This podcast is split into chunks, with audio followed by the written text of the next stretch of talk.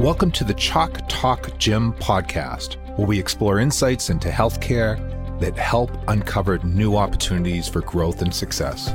I'm your host, Jim Jordan.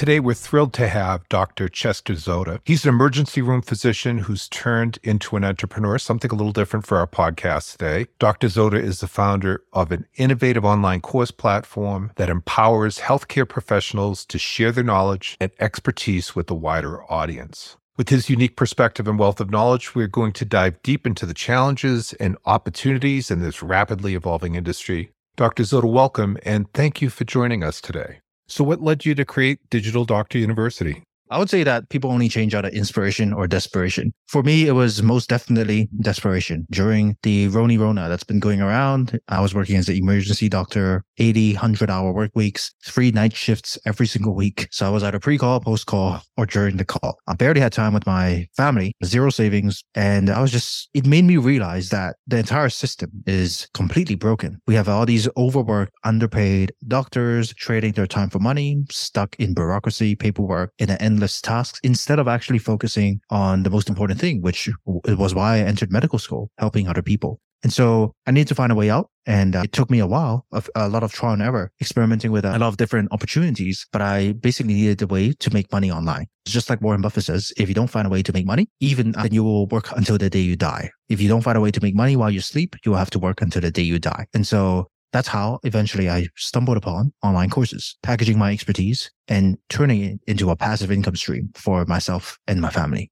Can you give us a sense of your background and your training? Went to medical school and then I came out, started practicing as an ER doctor in New York. Did med- medical training in Hong Kong. So I spent seven years in medical school before I actually did you know my intern years my residency years and so on and so forth the AMA's produced a lot of studies in the past few years talking about the shifting life of a practicing physician. Historically, they've been mostly self employed. And today, a majority of them are working for others. And also, historically, they spent more time with the patients. And today, they spend more time on documentation. And since physicians, in a general rule, make money when they're working with patients, less time with patients means they have to work longer hours to keep up. So, your formal education and training was in the medical field. To create Digital Doctor University, it seems to me you needed a lot of financial, marketing, and some programming skills to do this. How did you learn to do this? Did you get an MBA?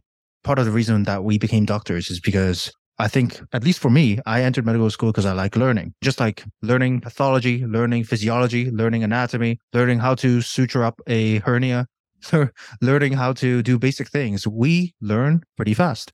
Starting a passive income stream or setting up a website or how to do marketing. It took me seven years of medical school and multiple many years of training to become an ER doctor.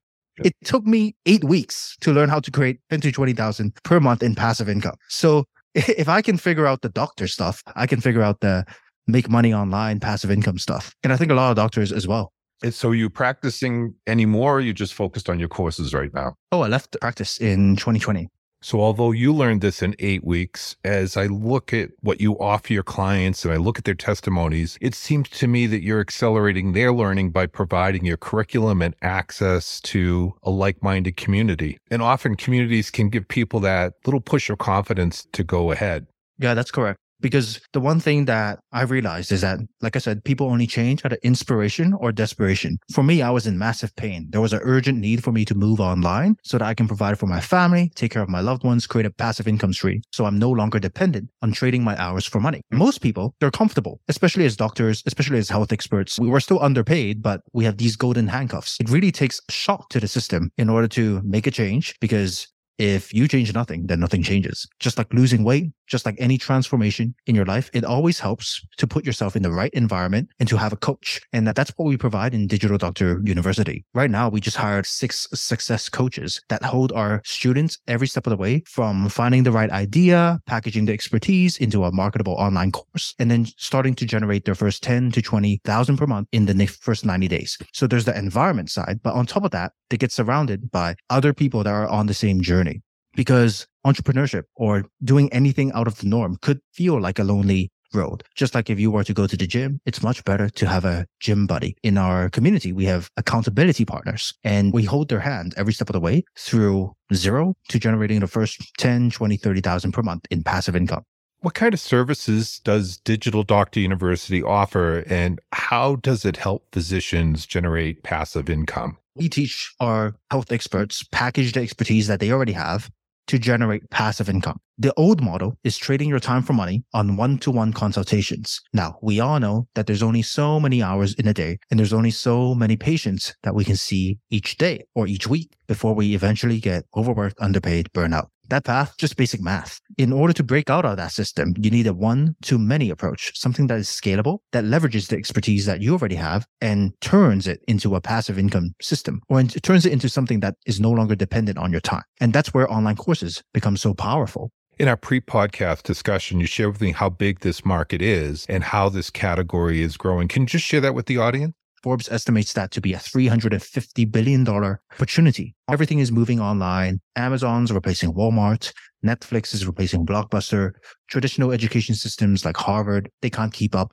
Everyone is moving online into online education. If you have any children, then you'll know for sure that a lot of them are spending their time on the computers these days to learn. What makes the online education industry a particularly attractive opportunity for doctors and health experts to leverage their expertise and improve humanity? This is such a massive undertapped opportunity where doctors, health experts that genuinely went through years and years of schooling, years and years of training, and has the expertise that honestly could cure life and death diseases and could really improve humanity. This is such a ripe opportunity for us to be taking. What specific topics do your courses cover? How do you help your clients set up their courses? Can you give some examples of the type of courses that doctors and health experts teach? And what are the three main categories of courses that Digital Doctor University offers? So we have doctors and health experts that are teaching courses targeting patients. For example, one of them is teaching how to improve dry eyes. Another would be teaching people how to breathe better. And you might be surprised at how willing people are at learning how to breathe better. You might be thinking, hey, this sounds like something that you and I already take for granted. But by positioning the expertise that you already have into an underserved market, like people with chronic sinusitis, instead of charging like $700 per course, you can now charge $7,000, $8,000 per course, which is exactly what some of our students do. That's the first category, doctors helping patients. The second category would be doctors helping doctors, how to start a practice, how to prove a surgical technique, how to do cataract surgeries, stuff like that. And uh, doctors helping students, how to get into residency, how to get your match, hack the match. That's one of the uh, clients that we work with. How to get into your dream school, get into uh, pre-med, things like that. So there's three main categories, doctors helping doctors helping patients, doctors helping students.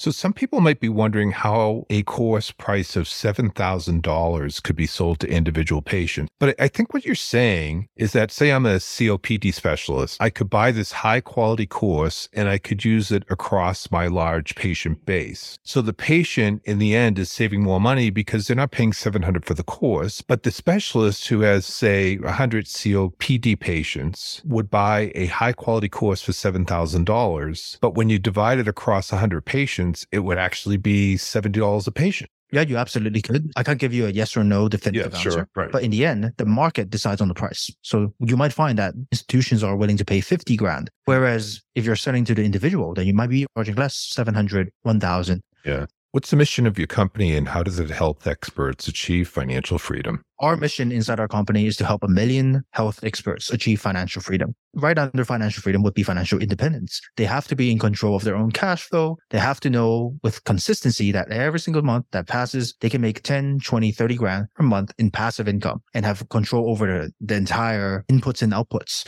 of mm-hmm. that system. That's what we provide. So, do most of your clients continue to practice or do they stop practicing once they scale their courses?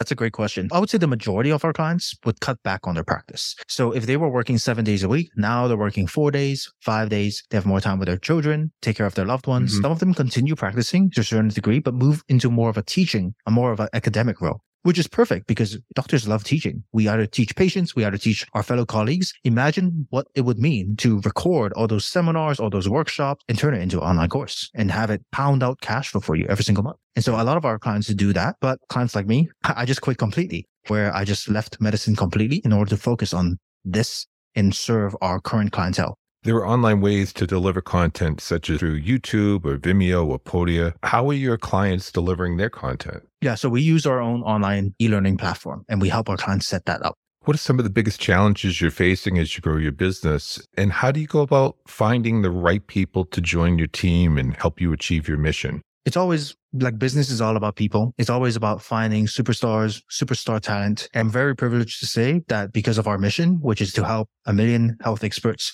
achieve financial freedom and make health education available to everyone worldwide, they're able to attract a lot of great talent. And that would be the main challenge. Growing this business, finding the right superstars, putting them in the right positions so that we can serve our clients to the highest level and provide them the best experience possible to move online. Does your team provide a service that helps the physicians make professional grade videos? Yeah, so that is one of the services that we provide.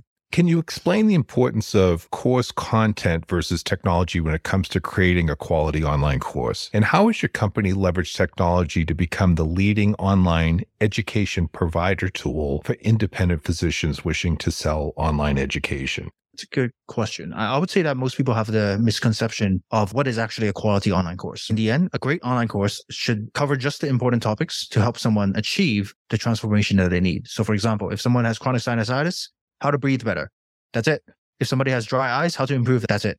And so it really doesn't matter like the camera or the technology or the software in order to empower their students to achieve that transformation. What actually matters much more is the actual course content, the actual expertise of the expert that we're speaking with. And that's part of the reason why there's a lot of children teaching courses on how to set up a Minecraft server that are making 300 to 500,000 per year. I'm not in the business to help those people. I'm in the business to help experts, my own colleagues, those that have went through years and years of training to package it into a, a online course format. To answer your question, I, I, think technology is always changing. We're constantly leveraging, we're cutting edge. I mean, we're the biggest company in online education. Well, I don't think anyone has been growing as fast as us from zero to eight figures in under 20 months. And we're not stopping anytime soon. And because of that, a lot of it is because we know how to leverage technology. We know which systems work. We've tested every single thing. Even just last year alone, we spent multiple millions in advertising, in setting up a funnel that can generate inputs. So for every $1 we put in, we get $5 out. $10,000 in, $50,000 out. And because we're on the cutting edge of all of this, we can copy and paste those exact systems onto our clients so they can achieve similar results. So I imagine as you scale your platform, you may run into the situation where you have two courses that may be similar. How do you envision a patient would make a selection between which course?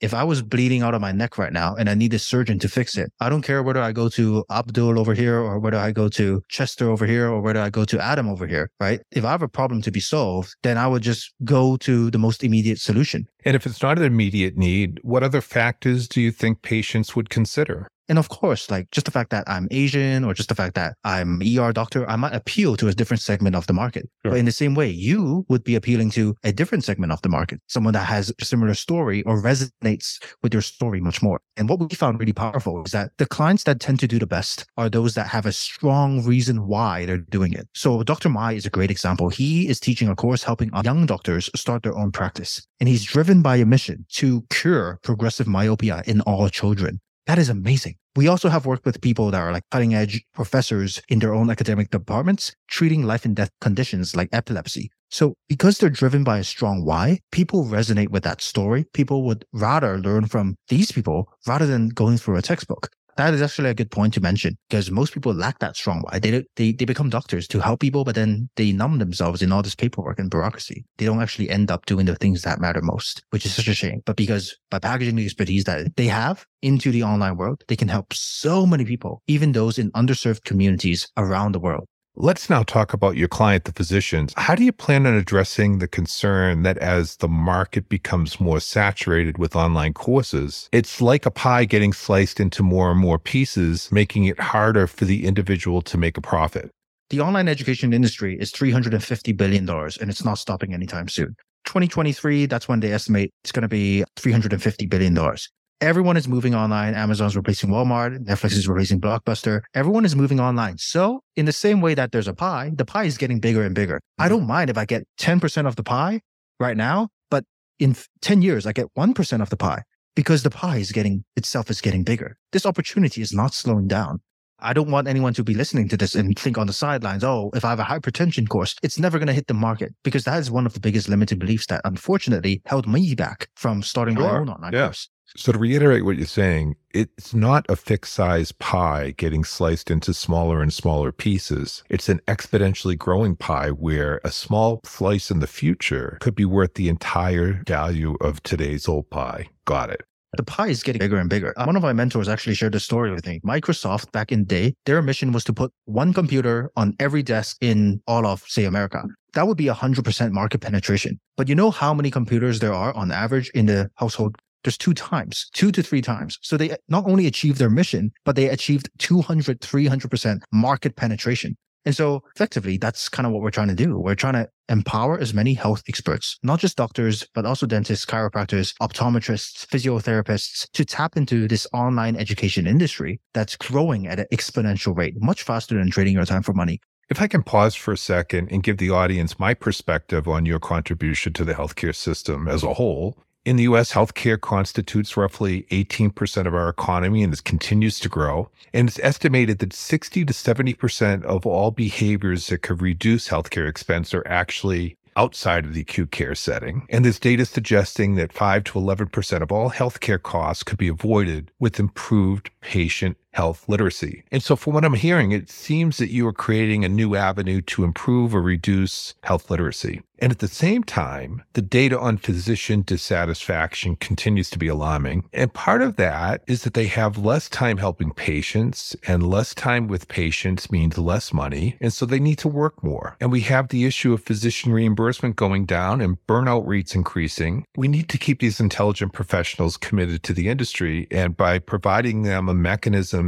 to make more income while also contributing to improving health literacy, you were giving them more flexibility to stay. Is this the macro view of what your company is doing? I find it very intriguing. Yeah, that's a very astute way of putting it. But in the end, I'm driven by freedom is all about choices. Most people think they don't have a choice, but they do. They've chosen the path of medicine. It's not what it's promised us, at least for most of us, like a comfortable career, spending time with our family, taking care of our loved ones. Most of us are getting overworked, underpaid, unfortunately. And at the end of the day, freedom is all about choices. And I want to empower them to create a life of financial freedom and abundance for themselves and their family. It's really interesting to hear your story. And it seems like we share a similar reflection about the sacrifices we make as parents and to our jobs. I can relate to the feeling of putting in so many hours of work, thinking it's for the sake of our families, only realize later in life that we missed out on so much. And I think it's a common theme I've heard among many physicians I've interviewed that they had to delay having children sometimes. Their schedules were so busy. They missed kids' important events growing up. I think of my father. He was a middle school principal, and I could look up at every single sporting event that I was participating in, and I could see him in the stand at every single game.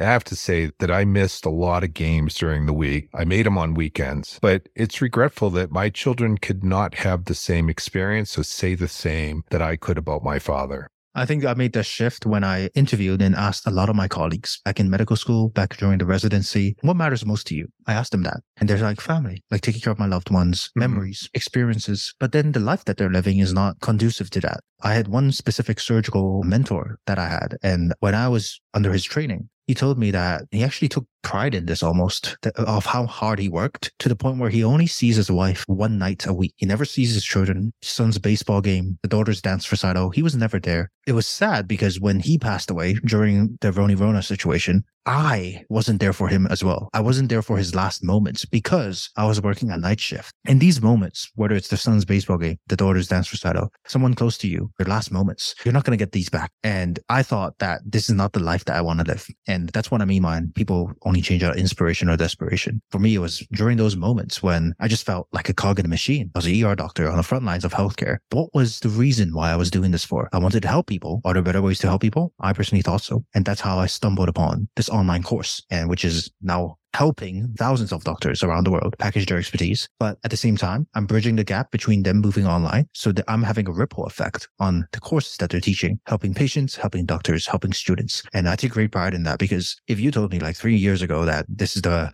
this is what I would be doing, I wouldn't even think this was possible. But I was just in so much pain back then. It's great to hear that you recognize the importance of adapting and shifting in today's world. And it seems that the previous generation, the baby boomers, they were raised to take pride in their work and their objective was to provide for their families. But I think younger generations like millennials and Gen Zs are starting to see that there's more to life than just work. And, in fact, I would say that when you get advice from baby boomers, they even advise the younger generation to prioritize their personal lives a little bit more. With that in mind, mind, I'm curious to hear about a time when you had to quickly adapt and shift your strategy in the past three years as an entrepreneur. Adapting and shifting is a crucial part of building a successful business. So I'd love to hear about some of the challenges you faced and how you overcame them. That's a great question. So I would say that as humans, we're always adapt. Just like Charles Darwin says, it's not the strongest species that survives, it's that which is most adaptable to change. We're entering one of the scariest recessions right now. And there are two types of people, those that are adapt and those that die. They get extinct, they get left behind. And sure, this might be a polarizing thought, but if you look at history, if you look at all these industries and businesses that are booming over the last few years, Amazon replacing Walmart, Netflix replacing Blockbuster, you'll see that there's only one end, uh, which is to constant adaptation, constant innovation constant improvement of yourself and uh, your businesses and your careers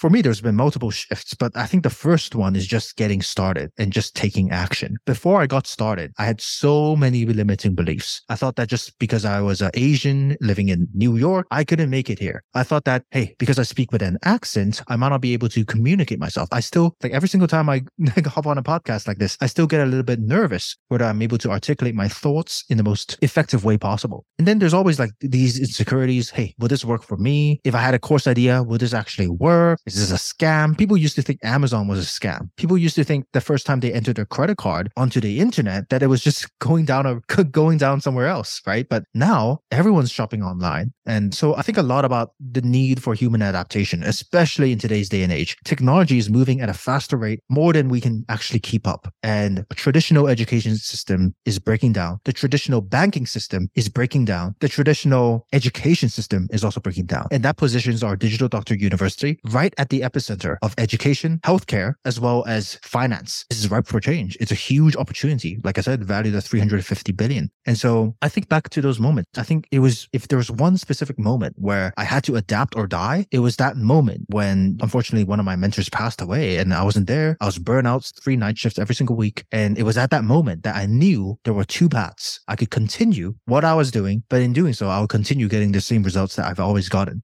or I could adapt, I could change, and uh, I'll take that road every single time. Can you share your thoughts on the importance of investing in a mentor or a system to avoid costly mistakes in starting an online course? And how does risk tolerance play a role in wealth accumulation when making investment decisions in your business? I can say you can avoid a lot of mistakes just by investing in the right mentor, someone that's been doing this for and can lead you. Because in the same way, if you were to figure out how to start a online course from scratch, it will probably take you months of trial and error. But for me to install the same system onto you, I can just copy and paste, drag and drop, plug and play. And that's what we provide for our students. We get this all the time. Like it would be silly to reinvent the wheel. If I had to learn how to do a cataract surgery, I'm not just going to poke people's eyes and figure it out by myself. Of course not. I'm going to go to a mentor who's done this multiple times before. I'm going to study. I'm going to look at the steps that's required. And then I'm going to practice on a dummy and then become a cataract surgeon. One silly thing that I hear all the time is, hey, all the information is out there for free. Why don't I just do this by myself? You absolutely could. You absolutely could. But in doing so, you're taking a risk. In working with us, having us install those systems for you, there's virtually no risk. We just copy and paste. But to answer your question, I think going back to the risk tolerance side of things, I think at different levels of wealth accumulation, you can take bigger and bolder bets. In the beginning, if you have less than 100 grand in your bank account, you're already broke. So you might as well invest in everything in yourself you're already broke. You don't have a saving problem. You have a income problem. And so put all that 100K into education, into mentors, courses, coaches, masterminds, improving your health, improving your wealth, improving your love and your relationship. I would just put all that 100 grand in because face it, you're already broke. You're not going to get there by saving up on a few Starbucks coffees every single day. Now, once you're at the 100K to 1 mil mark, that's when you can take much bigger bets. Let's say I have a million dollars in my bank account right now. I can take a 100 grand risk. I can invest a 100 mm-hmm. grand easily without even, I won't even feel it. It's just 10%, right? And I know I'll make it back. Money always comes around. At a different level, if you have 10 mil, now you can take 1 mil bets and so on and so forth. So your risk tolerance definitely increases the more cash you have on the bank and the more wealth you accumulate along your journey. So, what were the places you went to learn? What resources or people did you follow or learn from, mentor from to get to where you're at now? So, a lot of it was honestly, I just read a lot of books. So, even during my medical school days, I was already picking up books on how I can maximize the limited amount of time that I have to study more, to cram all this information in, to pass my exams, and eventually graduate and become a doctor. So even from just going through medical school, I learned so much from observing those that are the most successful students, how they prioritize their time, and those that are the least successful, what their attention is focused on instead. And so books like Effective Executive by Peter Drucker, that is a, like the best productivity book I could have read at a relatively young age when I was in medical school. But I actually read quite a lot. So I read books related to philosophy. I read books related to technology, artificial intelligence. I read books that are related to wealth investing. I also read a lot of self improvement books, like things related to psychology, to mindset, because that really is the one thing that can potentially hold someone back, the limiting beliefs that they have in what they can potentially achieve in this life. Can you share with our audience what resources did you use to develop your knowledge and skills in productivity and personal development? For self improvement, I would say Mastery by Robert Greene. That book was amazing. It basically studied every single master, quote unquote, that's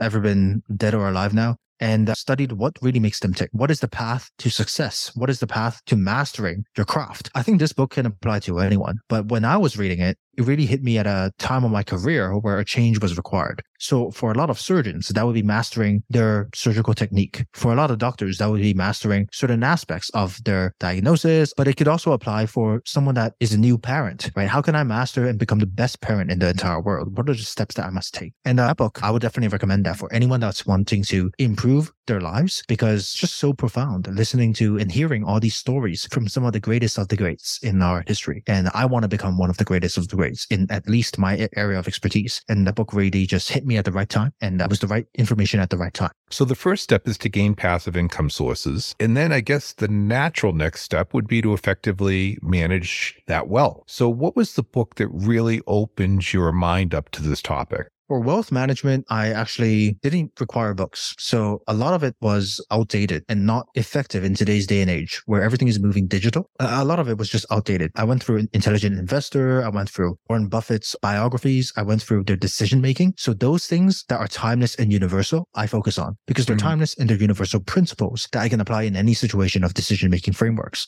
But as far as the actual wealth accumulation strategies, are things that like invest in your S&P and 500, that's crazy. If you follow that advice, advice now. I mean, instead of investing in yourself, especially if you have less than 100 grand, if you have 100 grand, right, you put it in the S&P 500 and you can only make what, $8,000 in a whole year. You could invest that into online education, into the courses, coaching, training, into your own business, starting a practice. You could invest all of that in yourself and your family, and you could easily make much more than a 8% return on investment. You can make eight times return on investment. So yeah, I think a lot of the wealth management books are very outdated. I don't have any book recommendations on that. And when you think about the skill of demand generation, which I mostly think is marketing, what book would you recommend? Uh, a great book on marketing would be The 22 Immutable Laws of Marketing. That's a great book. Yeah, a lot of studies of some of the greatest companies. I really like that book. As far as operations goes, lean, lean thinking. I think that's the book. Lean thinking. It, once again, is a lot of business case studies. I, I don't know whether this is exciting to your audience.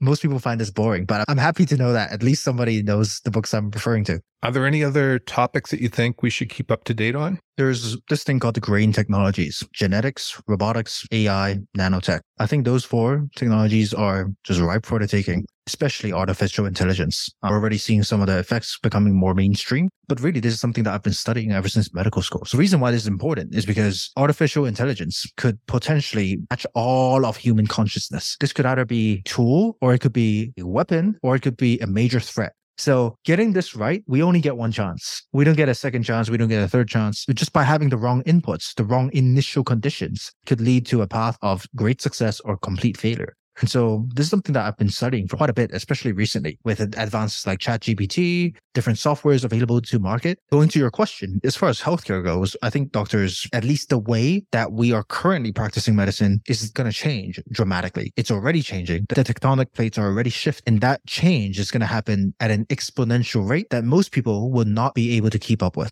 a lot of people will become jobless at the end of this recession. Just during COVID, there are 44,000 jobless doctors in the first year and increasing exponentially every single year after that. So people are getting overworked, underpaid. The existing old model, the current system is not taking care of its doctors. So And on top of that, there's this emerging threat, which are AI replacing all of these healthcare professionals. And so I don't, I think those that leverage AI in order to achieve their goals, they're going to be massively successful. Those that are adaptable to change and those that ignore it, they're going to be extinct even inside our company, we use a lot of different AI technologies from different pieces, whether it's marketing, whether it's sales, whether it's operations, because the technology is right there and it's all up for the taking. The opportunities are right there. And it just takes creative mind or it just takes spotting the right opportunities and the courage to take action in order to seize these opportunities and grow something beyond its current limitation. So family influences us so much. Did you come from an entrepreneurial family? I would say not necessarily. I mean, they own their own business right now. My dad's an engineer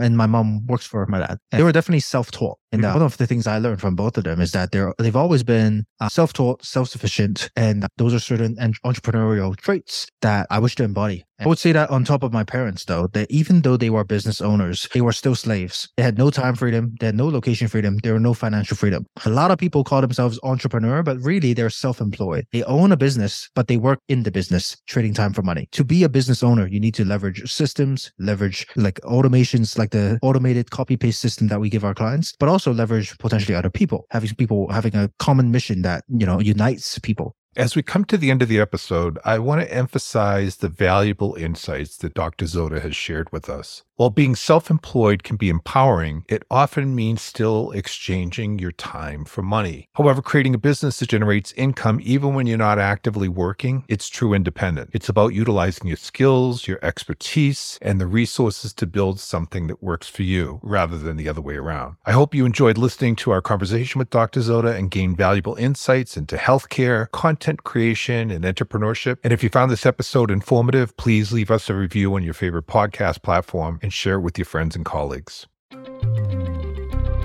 Thanks for tuning in to the Chalk Talk Gym podcast. For resources, show notes, and ways to get in touch, visit us at chalktalkgym.com.